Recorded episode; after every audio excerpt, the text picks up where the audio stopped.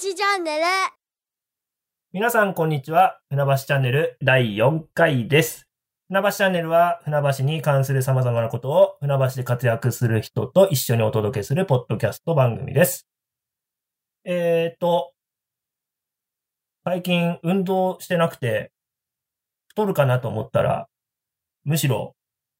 いちキロ痩せてしまったところです。はい。えー、っと、最近、うーん、太っては太らないように気をつけているつまがりです。食べ過ぎ、飲み過ぎに注意してます。食べ過ぎ、飲み過ぎてはいないんですが、日頃のやはり運動不足がたたり、もともとの体質もたたり、にキロ太ってしまった石川遼でございます。以上です。なんか綺麗に繋がったんですが、なんかそこまでそれぞれカミングアウトしなくてもよかったのかな。すいません。ごめんなさい。えっと、まあ、あの、船橋チャンネル今回も始まりましたが、えっと、今回のお題というところで、まあ、これ私も二人の小学生の男の子の持つ親、なんか、え、なんかそんなこと言う年になったんだな。あの、としてちょっと気になる話題なんですけども、やっぱ小学校が、えー、今年度まだ一回も、えー、授業が行われてないと。今後どうするのとか。あとは、まあ、コロナの問題が発生する前から、まあ考えたら、なんかこう、プログラミング教育、アイシーティー 教育、あとはなんかギガスクール構想とかいろんな話が出てたと。なんかそこら辺こうひっくるめて、ちょっと今後どうなっていくのかなみたいなことを、まあ、さんにんでお話しできる会にできればなというのが今回のテーマでございます。ということで、お二人ともよろしくお願いします。お願いします。お願いいたします。ではでは早速、まあ、ちょっと僕の方で少し、あのー、お二人への宿題みたいな感じでまとめたものがあったんで、そこを、それから紹介していこうかなと思うんですけども、まず船橋市が、まあ今授業できてないという状況の中で、船橋の教育委員会がどのようなことをされてるかというところで、あの、まあこれ各自治体結構どこの自治体もされてるんですけども、まず一つはこう漢字練習とかの資料とか、あの、それは千葉県とかで日頃からやってた、なんかこう、プロジェクトのサイトに誘導するとか、そういうことはやられてるようなんですが、それ以外にも、えー、しがつにじゅういちにちにですかね、授業動画という、形で、船橋広報課の YouTube チャンネルに動画が今アップされ始めてます。ただ、まだ、えー、量はそこまでなくて、小学いちねん生のこう、まあ、鉛筆の持ち方、挨拶の仕方とか、あとは小学いちねん生以外も、ほとんどにねん生さんと中学いちねん生とか、それぐらいしか、まあ、アップできてないと。まあ、いっぺんにね、用意するのも大変なんでね、そういうのが、今、船橋でも発信が始まってると。で、他の自治体とか、そういったところで、どういうことをやられてるかとか、あとやっぱ、僕がちょっと知っていただきたかったのは、結構、あの、何やってんだ、教育委員会は。なんとかしろとか、早くそういうのやれとかっていう声が、私のところにも入ってきてるんですけども、僕は個人的には、どこの自治体の教育委員会の皆さんも今非常に頑張られているんだなと。あと、それで模索されてんだなって感じました。調べたら。あの、その証拠に、あの、船橋市がやられているように YouTube に動画アップするだけだけど、いろいろな方法を、あの、試しているっていう事例がありましたんで、ちょっと簡単に紹介したいと思います。一つ目は、まあ、同じ動画でやってる柏市の事例なんですけども、船橋市の動画を見ていると、なんかこう、パソコンのソフトで資料とか用意して、あとはまあ、映像みたいな感じなんですが、柏市の場合は、完全に授業をこうホワイトボードに書いて先生がお話しするようなスタイルでやられてるという事例がありました。しかもなんか、ボランティアで映像制作会社を経営する方、保護者の方が撮影を協力したっていう、なんか、すごいいいバックアップがあって、これができてるのか、それで実現できてるのかな、みたいな事例が柏市にありました。これはなんかこう、パスワードを入力しないと見れないような形で公開してるらしいんですけども、船橋市よりは結構もう素材が用意されているということです。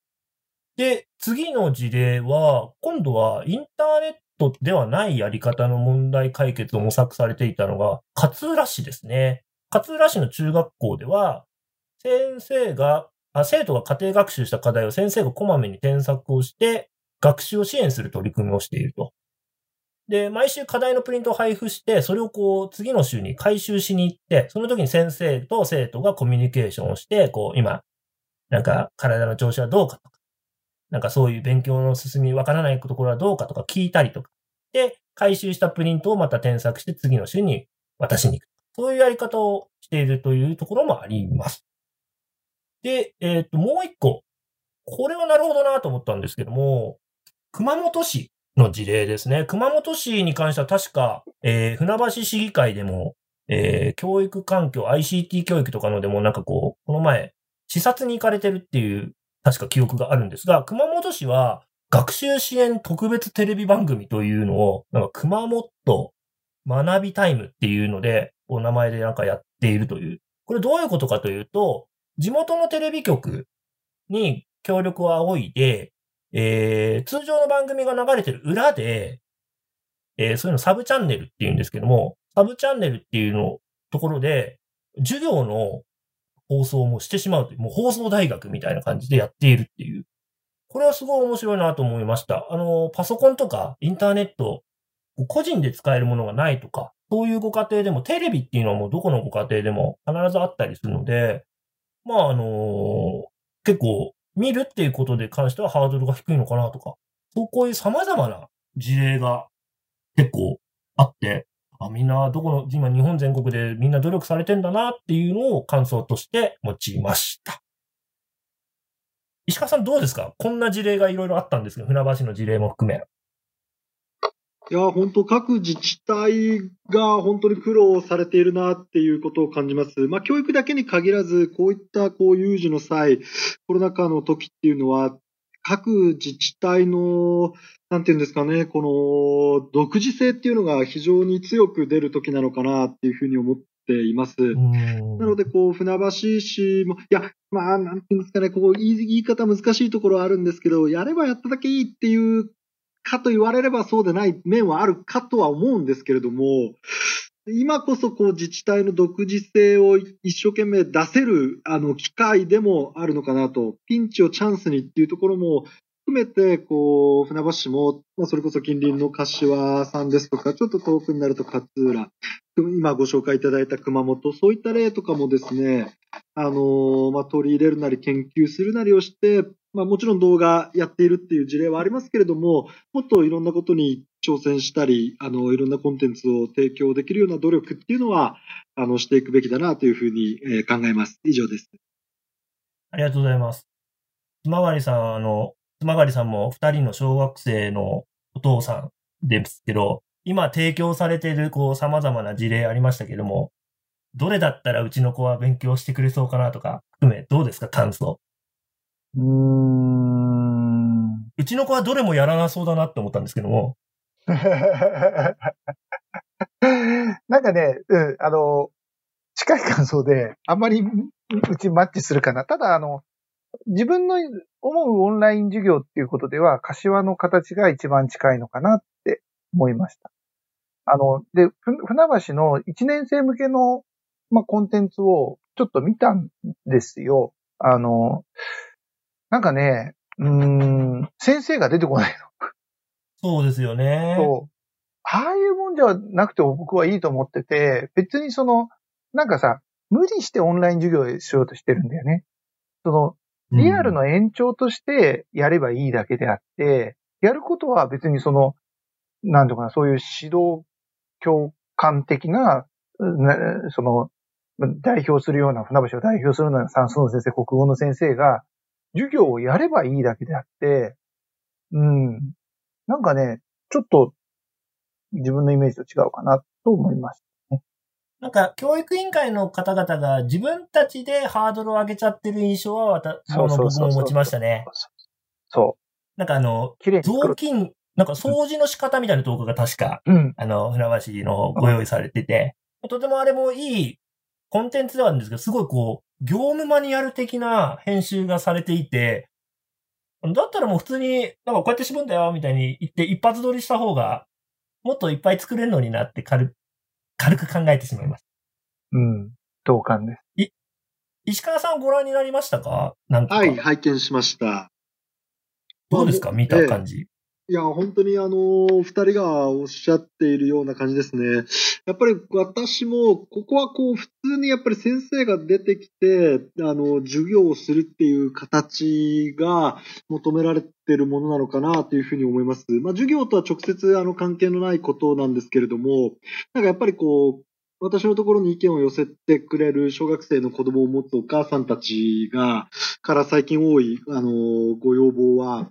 なんかこう、このコロナの中で家で過ごすっていうことでの生活のリズムの乱れとかそういうのがあるんで、定期的にこう先生の顔を見れるオンラインのホームルームだけでもやってほしいっていうようなことをおっしゃられるんですね。で毎朝もはちじなりはちじはんなりっていうところで、毎朝こうパソコンのタブレットでもいいんですけど、画面の前に立って先生がじゅっぷんでもじゅうごふん、さんじゅっぷんとかでもこう全生徒、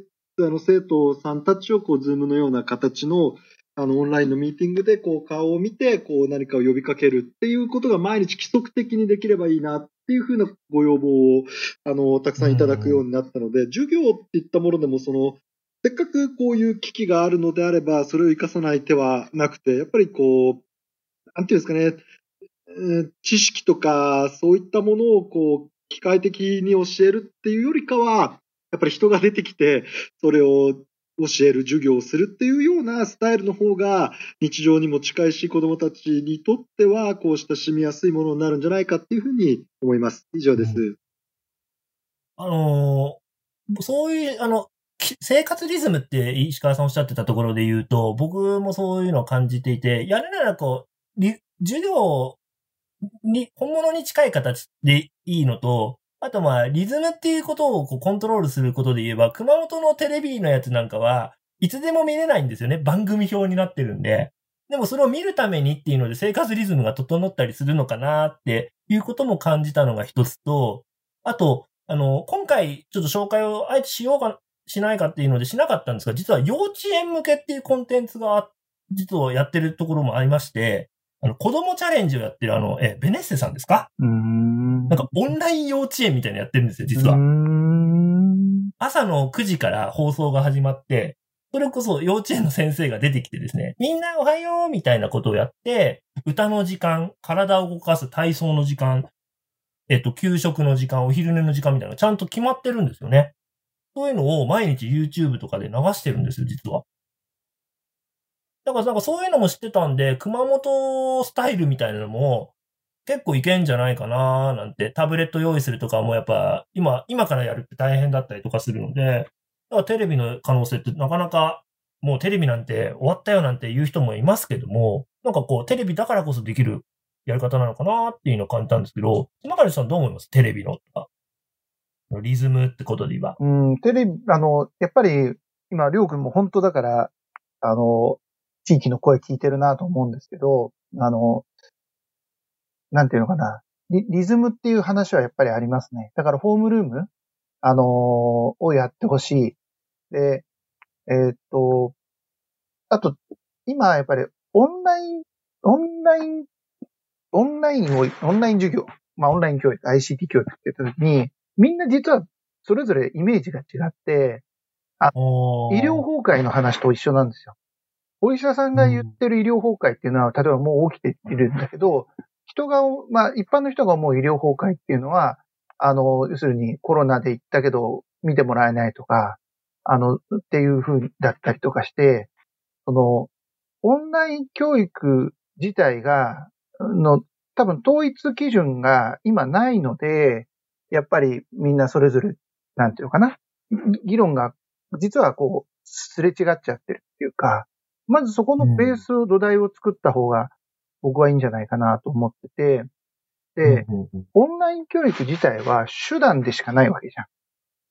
ゃん。はい。うん、手段であって、で、これは僕も、あの、例えば支援学級を作った方がいいとかっていう時に、あの、いろんな人と話し合っていく時にとても学びになったんだけど、結局それ、支援学級を、例えばどこどこ学校につく、どこどこの学校に作りましょうっていうのは、この手段でしかなくて、じゃあそうではなくて、じゃあ、その、この子たちに、の、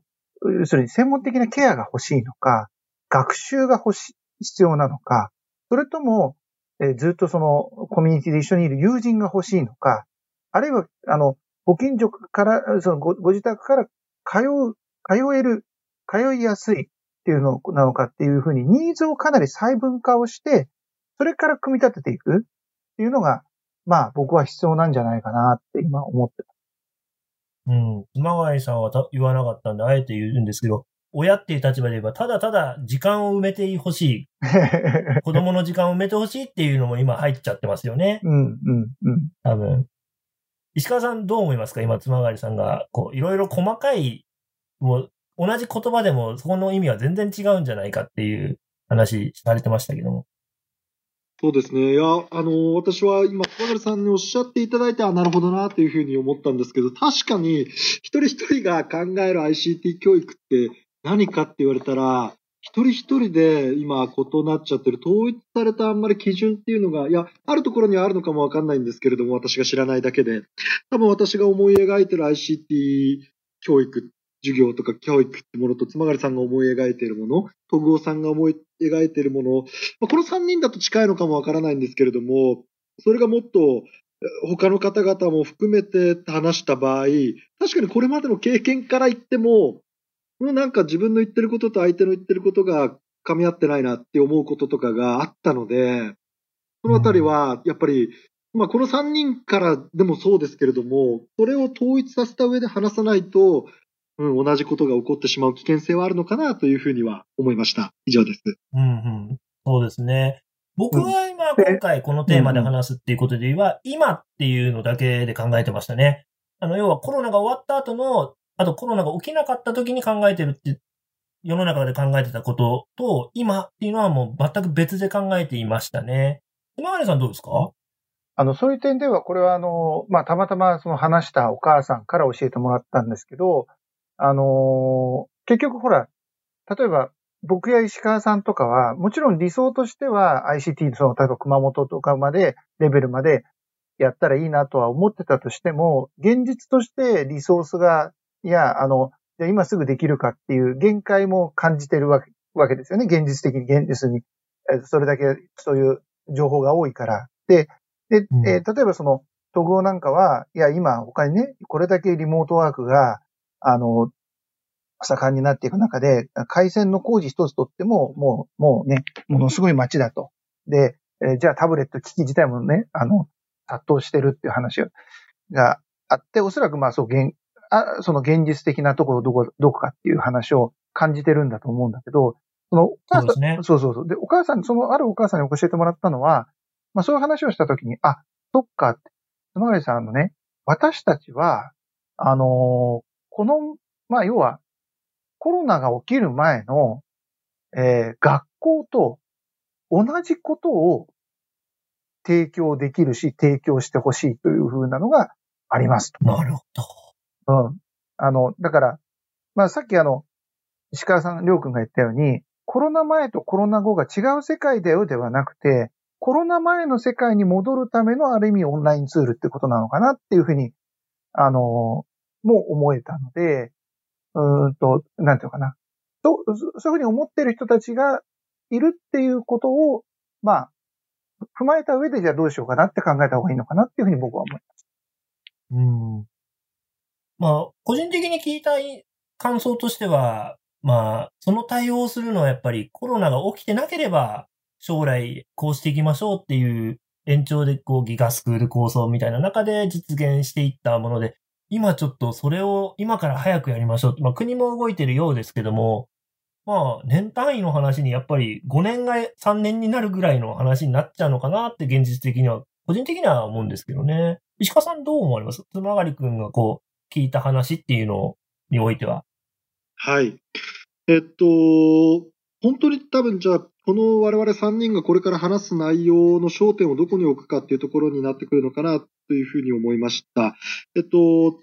本当、その、なんていうんですかね、学、その、子供さんを小学校に実際通わせている、中学校に通わせている親御さんっていうところの立場に立ってお話をするのであれば、本当にまさに妻狩さんおっしゃったように、そのお母さんからの言葉のように、じゃあどうやって小学校や中学校がコロナによってこう休校に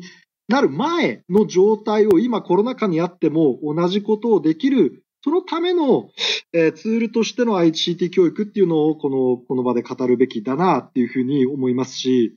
まあ、プラスアルファのことであれば、まあ、それがじゃあコロナが終わった後、このギガスクールとかも含めてあるべき未来の形の アイシーティー 教育っていうものを語る。この二つっても別物であって、今、ともすればこの二つのことをごっちゃにして話をこの三人の中だけでもしようとしちゃってたかもしれなかったので、私なんかは後者のこと、これからあるべき未来の アイシーティー のことについて語り合うのかなって思ってたぐらいだったので、まさにあの、つまぐりさんがおっしゃってくださったとこっていうのは大事なことで、うん、この本当コロナ禍の前のことをコロナ禍においてやるにはどうすればいいかっていう話になるとまた別の話になってくるのから、まあ共通する部分はもちろんあるんですよ。だけど、どこに力点を置いてお話をすればいいのかっていうのはさんにんでコンセンサスを取っておいた方がいいのかなというふうには正直思いました。うん。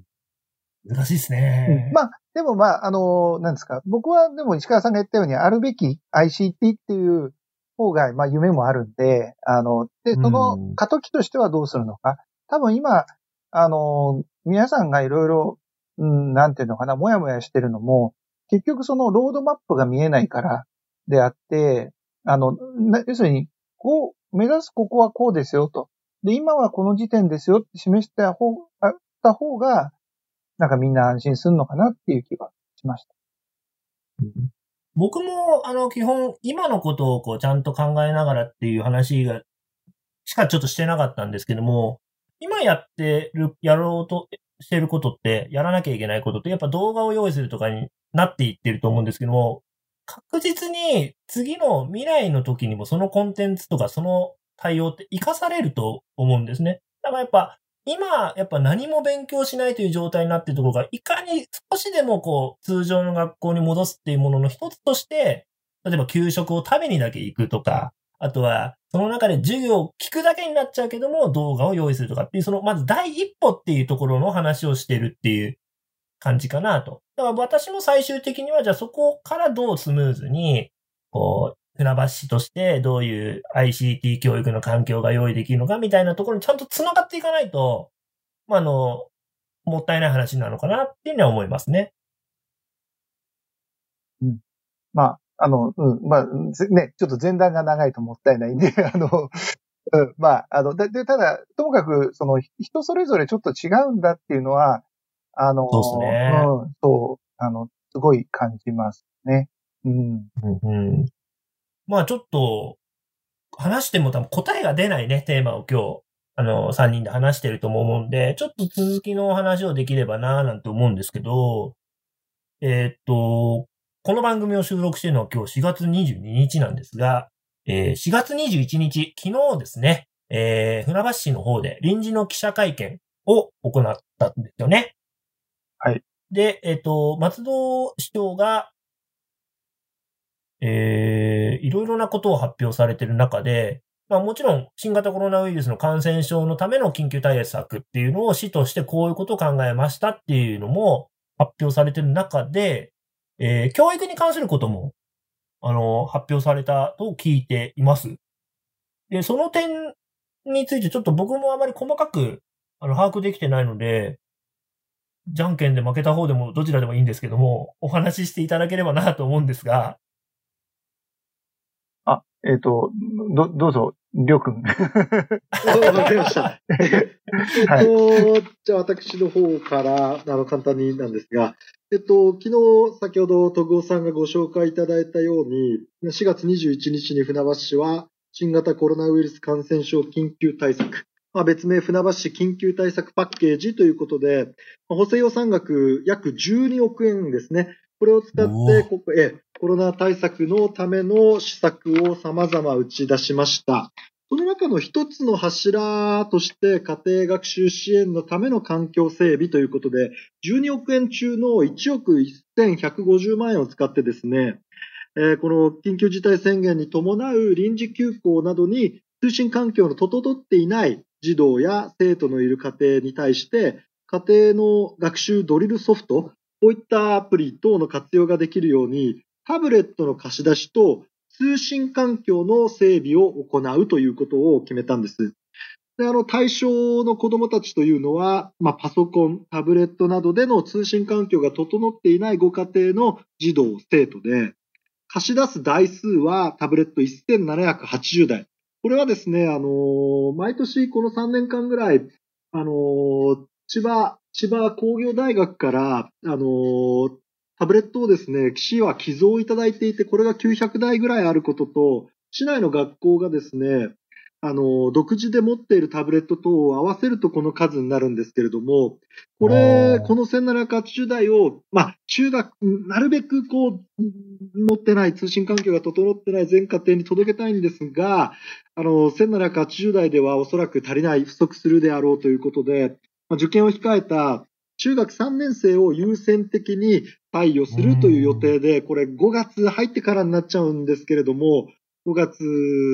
準備が整い次第、えー、ご家庭にタブレットを配布するのと、環境の整備の方はルーターも貸し出して、えー、通信の環境の整備を行っていくというのが、この環境整備の学習に関わる部分の、えー、スキームというか柱になります。以上です。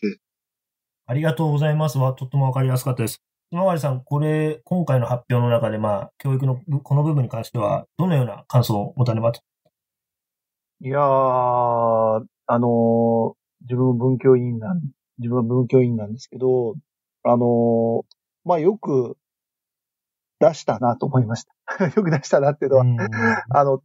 なんていうのかな。まあ、評判はね、石川さんあんまりね、よくないんですけど、あの、よくないですよね。そうそうそう、みんなからね、結構ね、あの、保護者から評判は良くないんですが、まあ、なんとかよく、よく、まず第一歩を出してきたな、という印象ですね。うん。学校で使ってないものとかもっていうのは、もう本当確かに今、学校に置いてあるだけでは無駄ですからね。そういうの役立てるっていうのは本当必要なことですよね。今あるものを使っていくっていうものでは、面では非常に、うん、あの、知恵を出してるなと思いますね。うんうん。まあ、あの、ちょっと、あれ、こういうこと決めるときって、議会を通さなきゃとか、そういうのあるんじゃなかったっけって思ったんですけど、そこはどうなんでしたっけ？まあ、あのー、じゃあこれは僕の方からなんですけど、あのー、まあ、こういう非常時の場合にはですね、まあ、非常時というか、まあ、急ぎの場合ですよね、専決処分といって、まあ、議会を通さないで、議会の議決を経ないで、まあ、市長が、あの、予算や条例を決めるというやり方があります。うん、あの、今回はその手続き、あの、まあ、あの、臨時会といっていちにちだけでも議会を開くべきじゃないかという議論もあったんですけども、やっぱり緊急事態宣言下で、えー、リアルに集まることができない、また、あの、オンラインで議会をやるというようなことも、まだなかなか課題があるっていうことで、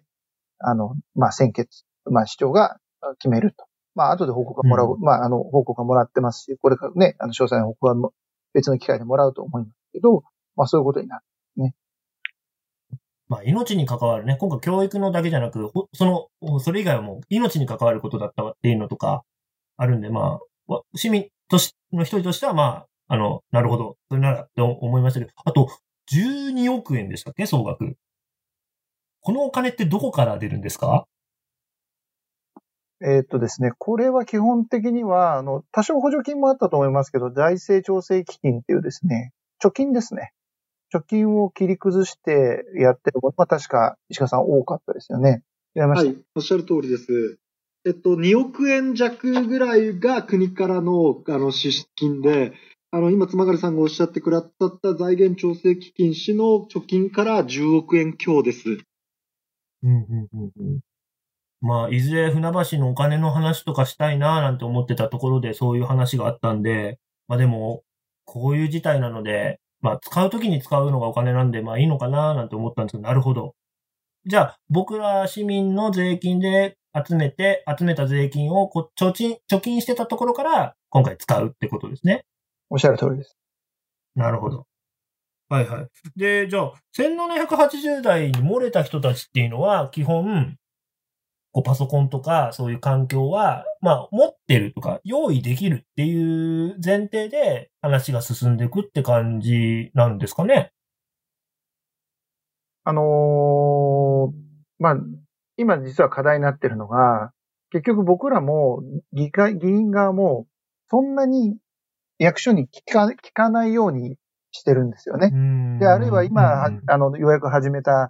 あの、今日ね、第一報が今、あの、ね、りょうくん帰ってきてましたけど、はい、あの、えー、議会事務局で質問をまとめて、で、それを執行部に出す。で、共有値を作っていく形に。で、これ、もう柏はもうそれだけにしてるんですよ。議員の個別の問い合わせはなしにしてるそうなんですね。で、なので、あの、正直細かいとこまでわからない。で、これが専決処分の良くない面でもあるんですね。うーん、あ、あの、議会で質問ができない。だからわからなくなっちゃうっていうところですか。まあ、まあ、要はこれが議会を、臨時議会を開いていれば、あの、そこでほら、私、僕だけじゃなくて他の議員さんも質問するわけじゃないですか。はいはい。で、で、その中で、あ、自分が知らない視点とかも含めて、わかるし、あの、なんていうのかな。予算はと、これでいいよとしたとしても、こういう改善はしてくださいねっていうアイデアも、まあ、その、公の場で、えー、市の、市役所の方に伝えることができる。ね。まあ、あの、じゃあ、もうごがつ始まりましたってなったら、まあ、配られたお宅の、まあ、中学さんねん生がメインなんですかね。は、まあ、利用して、まあ、タブレットが来なかったけど、中学さんねん生の方は自分の家にある環境で勉強を始めたりとか、あとそれ以外の学年の人たちも同様に環境をできる限りご自宅で整備してやる。もう、基本はそんなイメージなんですかね。うん、そんなイメージですね。うんうん、ただ、こうなるとみんな同じ環境を用意してみたいな、普通の学校の中でやれるようなことにはならない。やっぱつなげられない場合はもうそのまま、ちょっと一つずつサポートして、対応していくっていうなっちゃうんで、なかなか大変だろうなーっていうのは正直思ったんですけど、あとそれ以外でも大変なことあるんじゃないかなと思ったのは、やっぱり船橋市だけではなく他の自治体も今同じことを考えられて、こうタブレットとかでやろうとするとか、あと大学とかもやろうとしてる。あとは、仕事のリモートワークの中でもテレビ電話使ったりとか、いろいろなことするんで、今、インターネットの通信量が急増しているんですね。例えば、えー、っと、これじゅうごにちの記事なんですけども、まあ、ネット接続サービスだと、まあ、大手の エヌティーティー コミュニケーションね、だと、しがつむいかからとおかまで、だからもう今よりもうちょい前ですけども、平日いつかかんの通信量が最大 よんじゅっパーセント 増えたという記事なんですね。で、まあ、これからどんどんどんどんそれが増えていくと。で、一応こう、インフラの会社としてはですね、あと、通常時のにばいとか、十分耐えられる設備を持っているっていうことを、まあ、答えているようなんですが、結構これですね、あの、からくりがあってですね、あの、例えば、インターネットって今もう大事なインフラじゃないですか。そうすると、制服、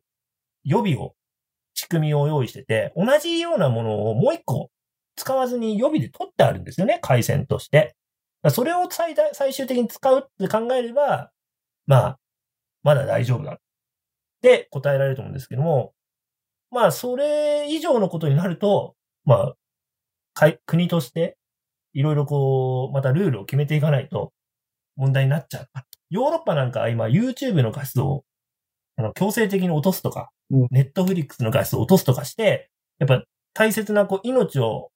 命にも関わるインフラの一つとしてコントロールするっていうのが起きてるらしいんですけども、やっぱり日本もそういうことを考えないと、全員がインターネットを使うっていう状況下でもしかしたら問題が出てくるんじゃないかなっていうのは一つ思います。あとはもう一個、パソコンやっぱり用意しなきゃいけない、タブレット用意しなきゃいけないってなった時に、なるべくお金をかけたくないっていうのが心情じゃないですか。その中で、やっぱ今中古品のパソコンがものすごい売れ行きになっている。特ににまんさんまんえんぐらいの価格帯のものが前年比の さんびゃくパーセント になってるお店もあると。そういうこう記事とかもあって、用意したくても用意できないっていうですね。新品を買うとしてもその新品のパソコンの注文もちょっと滞ってきてるとか。やっぱそういう課題がある中でという話になるっていうのが、ちょっと、あの、個人的には、あの、気になったところですね。長谷君どう思います？そこら辺。今から買って用意してくださいってなった時に用意できます？うーん。お金の問題もあると、まあ、まあ、それはあれですよね。その市として用意できるかって話。市でも、個人ですし、個人でもですよね。うん。難しいと思うな、思いますね。あのー、だから、ごねんご、じゅうねんごっていうことであれば、うん、あの、みんな、で、僕はね、でもね、逆にね、なんかそのバラバラであることがいけないから、合わせようっていう風になってる、できたわけじゃないですか。その、うん、一律にね、あのー、っていう教育のあり方そのものを、もう、考え直しませんかって、あの、だから、えー、人によってはタブレットでもいいし、人によってはプリントだっていいし、あの、ハイブリッドでいいと思うんですよ。あの、うん、で、まあ、そこを格差ができるんじゃないかっていうのは、もちろんそれはあるとは思うんですけどね。あの、でなんでそれは自分の実体験からで、例えばその、まあ、僕も今じゅうねん、あの、議員やらせてもらって、そうすると、あの、こういう、例えばこういう、昔は、そのね、公民館のこういう集会やりますよって時に、あの、メールで送る人もいるし、エスエヌエス で送る人もいれば、郵送で送る人もいれば、ファックスの人もいれば、電話の人もいたんです。で、うん、で、最初は郵送に揃えてた。郵送とかファックス。そうするとみんな届くから。でも、どんどんどんどん エスエヌエス とかが展開していく中で、あの、ハイブリッドにしてった。でも、やっぱり電話とファックスの人ってなくならないんですね。うんうんうん、で、で、あの、確かに情報量とか即時性はやっぱり エスエヌエス の方が上ですし、エスエヌエス でも Twitter の ディーエム がいい人もいれば、メッセンジャーがいい人もいれば、ライン がいい人もいる。で、で最近は Slack もあるし、あの、もうそうやって分けていくしかないと思ってるんですよ。僕は。あの、だから、うん、あの、子供たちの教育という面でも、今までは一律学校に来てもらって、まあ、アナログを中心にして一斉の背で進めてましたと。でもこれからは、それぞれの環境に合わせて、そのお子さんの環境、あるいはお子さんの、あの、特徴、特性、個性に合わせて、この子はもしかしたらタブレットの環境はあるけども、紙の方が勉強しやすいっていうケースもあるわけじゃないですか。うん。あの、だからその、なんていうのかな。みんな一律タブレットとかっていうことが、決して僕はゴールでもないのかなって。多様な学び方の入り口として、あの、で、なんでかというと、福祉は今そう選択の時代なんですよ。あの、うん、自己決定と選択の時代になってってるので、あの、僕はそ、それか、そこを目指していくのが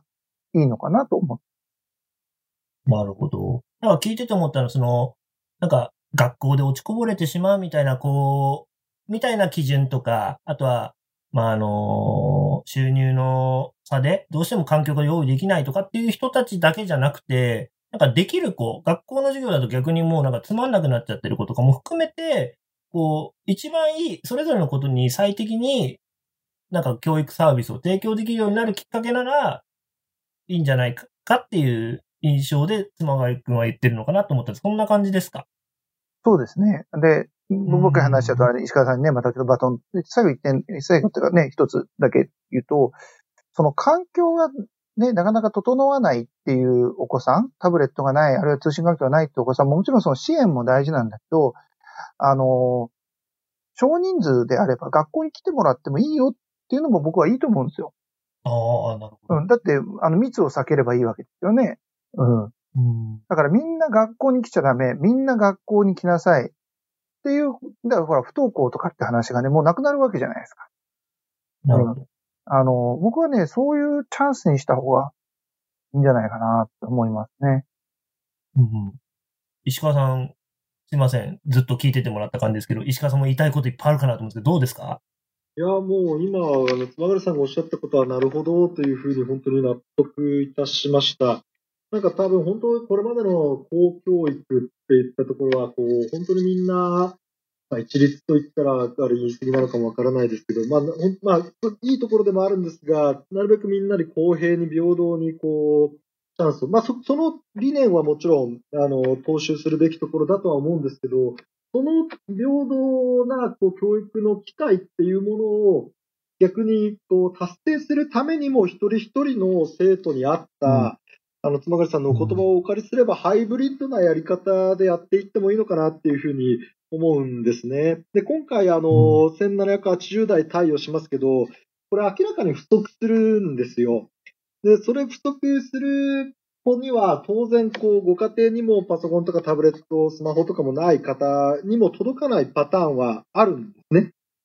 でもそういうご家庭にもで全部が全部やっぱパソコンタブレットでやるっていうよりも本当にプリントでできるところはプリント紙ベースって言ったような可能性だって検討するべきだと思うし、あの逆にみんなにあのタブレットだろうパソコンがないからオンライン授業ができないってずっとこう進み出せないよりかはなんていうんですかね、そのあるものを使って今できることはどんどんやっていく。そしてその機会がない人たちには先ほど妻狩さんがおっしゃったような同じ内容コンテンツのものを学校に少人数で来てもらってやってもらう。本当いろんなあの機械とかいろんなツールとかを使ってあのやっていく、ハイブリッドでやっていくっていう時代に来たし、そういう発想の転換が公教育の場でも必要なんじゃないかっていうふうに思います。うん。ありがとうございます。本当こう、まあ答えが見出せないですけどね。だからこそこうアイデア出せるだけなんで、なんか面白い形にまとまるといいかなと。今後もあの、じゃあ実際こう、あの、ごがつ以降どういう風になっていったかとかあったら、お二人にぜひご紹介していただければと思いますんで、よろしくお願いします。お願いします。お願いいたします。という感じで、じゃあ次の話みたいな感じで、じゃあ実際その船橋市が アイシーティー 教育に整備を本格的にするとなった時にみたいなので、ちょっと前から調べてたことがあったんですけども、船橋市ってそもそもそういう環境って今整ってんのかなという疑問で調べていたらですね、とある学校の先生が書かれているブログを見つけまして、鈴助さんという方が書いているブログだったんですけども、そこで、えっと、教ん教、なんて言うんですかこれ、基本自治体教育 アイシーティー 指数サーチというサイトを紹介されている記事を見つけました。これどういうことかというとですね、えっと、様々なのは、えっと、行政のデータ、あとは、えー、各自治体の教育委員会とか学校にアンケートを取った結果とか、そういうもののデータを集めて、えー、偏差値的に出したりとか、例えば、一人の生徒に対してパソコンが何台あるかとかを数値化したもの。なので、なんかこう、ちゃんと、実はあの、世の中、各自治体から来たデータを元にやっているので、結構正確なデータなんだそうです。で、日本で一番その整備が進んでると数値でなっているのは実はですね、これ、あの、残念ながら、なんですか、浪江町なんですよ。なんで浪江町がいちいになっちゃうかお二人わかりますか？うん。あの、原発のところですよね。人がいなくなって、ね、子供が少ないからっていうのと、あとはやっぱり、あの、震災復興で、あの、まあ、特別な、まあ、支援というか補助金とかね、出てる関係があるんじゃないかなって想像します。そうですね。もうあの、普通にお子さんが今そもそもそこで勉強してないんで、パソコンが余っちゃったから、とかで結果としていちいからさんいまでそういうあの状況の街になってるとかあるんですけども、じゃあちょっと話ずれちゃったんですけど、船橋市がどうだったかっていうのをちょっと調べてみました。これお二人にもデータを送っているんですが、学校数は全国で、まあこれ京都とかが入ってないらしいんですがよんじゅうい、児童生徒数がにじゅうにい、教員数さんじゅうさんいとかいろんなデータがあるんですが、学校用 ピーシーいち 台あたりの児童生徒数順位が全国ひゃくなな、あ、せんななひゃくさんじゅうはち中、せんろっぴゃくななじゅうにだそうです。で、偏差値で出すと にじゅうきゅうてんろくご。あ、これ落第しちゃいますね。あとは、えー、大規模団体っていうのだけで、要は中核市とかそういうのですかね。のでやっていくと、児童生徒数さんまんにんかごまんにんの自治体っていうのでやると、それでも よんじゅってんきゅうろく と。で、えー、学校、学習用 ピーシーいち 台あたりの児童生徒数。パソコンいちだいにあたり じゅうにてんきゅうはち 台。教育用 ピーシー が、えー、いちだいあたり児童生徒数が じゅうにてんよんきゅう という数値でした。どうですか？お二人、このデータ見て。やばいですよね、りょうくんね。これは、ね、はい。初めて見たんですが、驚きました。ね、僕も初めて。これは、あの、本当に、先ほど言いましたけど、各自治体が、とか教育委員会とかから、あ今、学校にパソコンなんでありますか？あとは、インターネットの環境が整備されてますか？そういうアンケートの答えを基づいてやったやつなので、結構現実的な、正確な数字です。で、整備資産ってところが、お二人の資料を見る。これ、あの、後ほど、ポッドキャストでもリンク貼っとくんですけども、さんにんでいちだいの場合、不足台数が いちまんにせんはっぴゃくよんじゅうよん 台で、必要経費、これちょっともう桁が多くて、何億ですか？これごおくはっせんまんですか、約。うん。で、ひとりいちだいにしようとすると、にじゅうおく。かかる。結構大変な額ですね。で、何でしたっけ？ギガスクエル構想。これお二人ご存、もちろんご存知かと思うんですが、よんまんごせんえんぐらいまでパソコン導入の補助が出るんでしたっけ？あのー、ギガスクール構想で今やってるのは、まずその、今回補正予算、補正、補正予算っていうのはごめんなさい、さんがつのですね、あの、議会で補正予算通したのは、あの、要するに通信環境整備なんですよ。大容量のに変えていく。うんでで、それから、あの、一台あたりっていう話があるんですけど、それは生のお金でお金が入ってくるわけじゃないんですね。おー。あのー、だそこは自治体側が、これまでも言ってて、それは全額ちゃんと出てきてください。いわゆるその、交付税の、交付税という理論上の数値の中に入れていますって話なんですけど、船橋みたいに、ある程度税収がしっかり上がるところは、その交付税があんまもらえないので、結果として今の財政の中からやらなきゃいけないんですね。おー。そうすると、まあにじゅうおくぐらいは、まず、コンピューターをそう揃えるっていうことだけでも考えなきゃいけない。まあだから、まあその財庁、さっき言った貯金を取り崩すのか、行革して何か出していくのかとかっていうことが、あの、必要になるって。うん。石川さん、いかがですか？いや本当だからギガスクール構想あとさんねんでひとりいちだいっていうようなことを国は目標にしてるようなので、今津成さんがおっしゃっ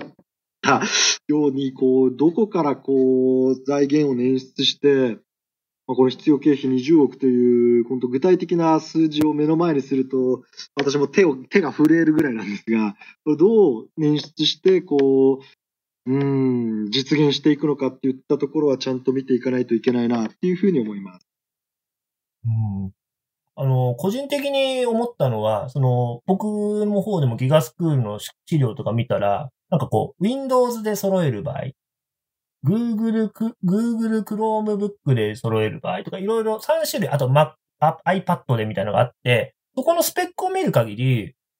個人的にはですね、あの、私が昔使ってたパソコンを今子供に、あのー、プレゼントして使わせてたりするんですけど、それでやれるんだったら別にうちの分はいらないよとか思ったりもしました。ただこうセキュリティとかがあって、いろいろ整備しなきゃいけないとかがあって、ちゃんと市で用意しなきゃいけないとかあるんですけど、そこをなんかこう、クリアにできる仕組みが用意できれば、すでにパソコンがあって不要ですってなった自宅は買わなくてもいいとか、そういうことも工夫でできればなーっていうのは見てて思いましたね。うん。そんなにね、いいスペックじゃないんですね。うん。あの、例えば、えっと、Apple の iPad で用意するとかだと、おそらく値段的にはですね、今売ってる iPad の一番安いものを前提にしてたりとか、そんなにえ、パソコン、Windows のパソコンとかもそんなにスペックが高いものではなかったので、だったらもうお持ちの環境も結構あったりするんじゃないかなっていう感想は持ちましたね。あの、あ、じゃあ僕の方からいいですか？あのー、もう、これだけね、数字を突きつけられると、ああ、ちょっと、うん、我々ももっと努力しないといけないなっていうふうに改めて思ったんですけど、その、二つあって、一点は、そのハードの面で言うと、確かに東郷の言う通り、あの、お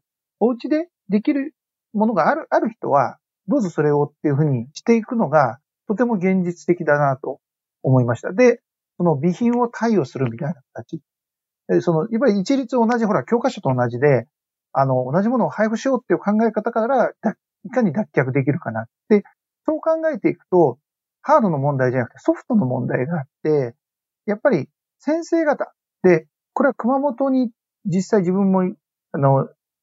あの、お話を聞きに行って感じたんですけど、やっぱりオンライン、まあ アイシーティー は手段だよと。で、その前にはやっぱり明確な教育理念と教育目標があって、そこに対して登っていく、その一つの道であり、一つのツールだよって話をしてて、それは納得なんですよね。で、じゃあそのためにどうするかって言ったら、今、学校の先生たちもリモートワークをしなきゃいけない状態じゃないですか。うん。最も今自分、要するに、あの、僕がこれまでじゅうねんかん議会やってきた中で、一番残念ながら アイシーティー に関して、うーん、な、慣れてないのは教育委員会なんですよ。おー。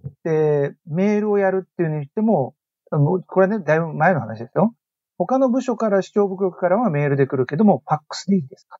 こういうレベルです。でした。で、うん、のそれは、やっぱりその、他の部署に比べて、やっぱり アイシーティー に対してちょっと苦手なんだろうなっていうのは、今も変わらない。で、それからすると、その子供たち、要するに自分がやってないのに、子供たちに教えられるわけもないし、あの、その、まあ、コツというか感覚っていうのもかめ、もうね、なかなかできないと思うから、こういうチャンスだと思うんです。まず、リモートワーク、リモート教育、まあそうですね、アイシーティー 教育の前に、リモートワークを教育委員会でしっかりやってもらう。で、そうすれば、おのずといろんな方法が見つかると思う。あの、だから教育教から行くのもあるかも、あると思うし、それはそれでやればいいと思うんですけど、リモートワークをしっかりやってもらう。うん。これは僕は鍵なんじゃないかなと。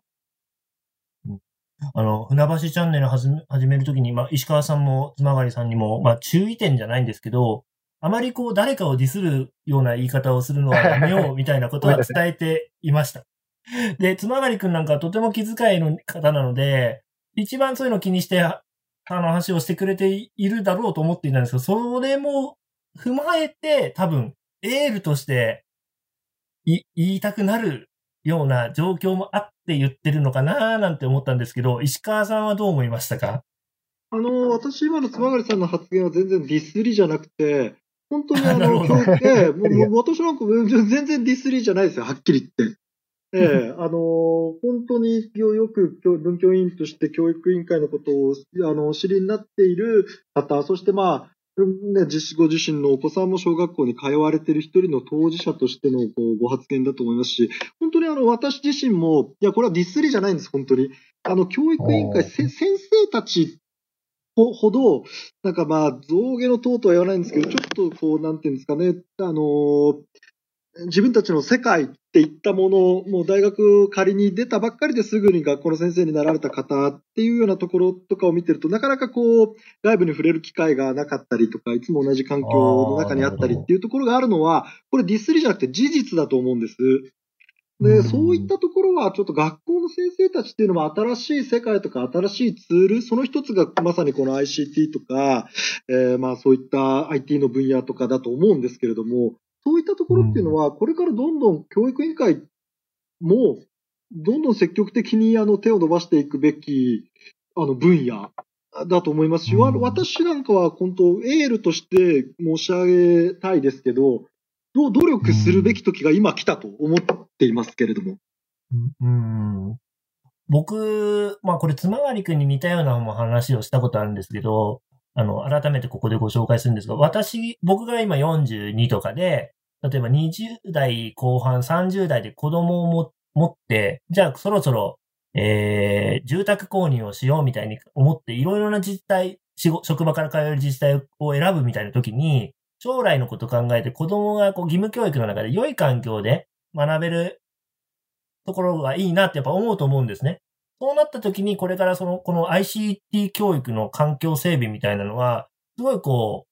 う物差しの一つにすごいされてしまうんじゃないかなと、要は街の魅力にもつながっていくんじゃないかなっていうふうにちょっと感じていて、もしその話で言うと僕は今あの船橋には住んでますけど、そういう立場になってたならもしかしたら近くの他の自治体のより良い環境の方をあの、選んでしまうのかなーなんて、今回のデータ見て思いました。お二人どう思います？街の魅力の一つになるんじゃないかっていう意見なんですけど。ありがとうございます。えっと、まさに、あの、私なんかは、こう、これから、今年から始まりましたけど、こう、ファイブジー の時代、ソサイエティ ごてんゼロ、そういった時代を目の当たりにしてですね、もうそういう環境が整っていることが街の魅力だっていうふうな、戸郷さんのご意見っていうのは、私なんかも完全に同意するところです。まあ、足の民主主義っていうんですかね。本当でも、あの、住む場所を自分で選べる人っていうのは、そういった観点ももちろん考慮に入れて自分の住む街を決めると思います。自分自身のためもそうですし、お子さんの教育のためもそうですし、まあ、本当にこの アイティー の分野、アイシーティー の分野って教育のところだけに限らず、どんどんどんどんこう、市の魅力として、進めていくっていうことがこれからの時代、これからの民意、ニーズに応えることだ。私はそのように考えています。うん。今狩君はどうですか？うーん、まあ、あの、い今の時点だと魅力というよりはむしろあのマイナスになっちゃってるんで、あのそれ以前にやらなきゃって感じですかね。まあ、ただポジティブに考えれば、もっともっと良くなるっていう、あの、まあ、船橋、ただでさえ人がね、こう人口減少社会なのに、あの、越してくる人のおかげで、おかげもあって人が増えてるので、まあそういう教育、アイシーティー 教育、先進地じゃないけども、まあそういうふうなことになっていけば、まあもっとね、人が待ってくれるんじゃないかなって。ただ、まあ今密がダメだから、別の時間になっちゃうのかもしれないけど、あの、うん、まあ、で、あの、夢としては、とてもいいんじゃないかなって思います。うん。うん、まああの、教育っていうことで言えば今の課題、これからの課題、まあ両方話せたっていうところが、まあこれでできたかななんて思うんですけど、あの、まあ、あまりこう台本通りに計画的に話をしているわけではないからで改めて石川さんと妻狩君にも聞きたいんですが、今回話す前の時の感覚と、あの、この話終わってっていう形で感じることのなんかあれば、お互いちょっとお話聞かせてもらって今回終わりにしたいなと思うんですけど、どちらから行きましょうかね。あ、どうぞどうぞ、ルー君からお願いします。はい。いやー、本当なんか私はすいません、ちょっとあの、現実的なところで申し訳ないんですけど、あの、最初に妻狩さんがおっしゃられた本当にこう、なんていうんですかね、この、えー、コロナになる前、のこの教育の部分っていうのをこのコロナになって アイシーティー とかを使ってどうやるのか、そのコロナの前のことをうーんこのコロナになった状況でもどうまあ同じことができるか再現できるかみたいな視点が私本当お恥ずかしながら全くなかったので、なんかずっと先のことを ファイブジー だのソサイエティ ごてんゼロ そ, そういうことばっかりでこのに臨んでいたので、なんかそこがすごいあの自分の中で気づかされたというか、やっぱりそういう視点だよなってお恥ずかしながらこう思いましたね。だから本当その視点をこのお話を通じて、他にもあったんですよもちろん、だけど一番この回をこう収録して一番こう気づいたというか、うん、印象深かったというか、今すぐ言えって言われて私が言えることは そ, その視点ですね。そこを得られたことが非常に良かったです。ありがとうございます。ありがとうございます。妻狩君どうですか？そうですね。まあやっぱりあの、えー、僕なんかは技術的なことはね、あの疎いんで、統合にあの実際ね、まあこう数字でを示してもらって何台がとかスペックがどうとか。あるいはその全員がね、あの要は学校から支給される必要もないんじゃないかとかっていう話を聞いて、まあそこがやっぱりあの非常に学びにね、そのなったかなっていうのと、あとはやっぱりこうりょうくんが言ったように、あの教育はもちろん学校教育としてのっていうのはもちろん大事なんだけど、やっぱり生活リズムを何とかしたいっていう声があるっていうのは、本当はあの、僕もそんな声を聞いていたので、学校の、なんていうのか、機能っていうのをもう一回、な、何なのかと。その、教えたり、まあその、教科を教える。集団を学ぶ。あるいはその、えー、じ、タイム、なんとか、規則正しい生活をするとか、あるいは給食があるとか、いうちょっと機能をかなり細分化して、学校とは、じゃあ何、何なのか。で、えー、じゃあ今のニーズは何なのか。あるいはその、保護者のニーズだけじゃなくて、社会としてっていうのを地域としてのニーズは何なのかっていうことを、まあちょっとこう、分解して考える、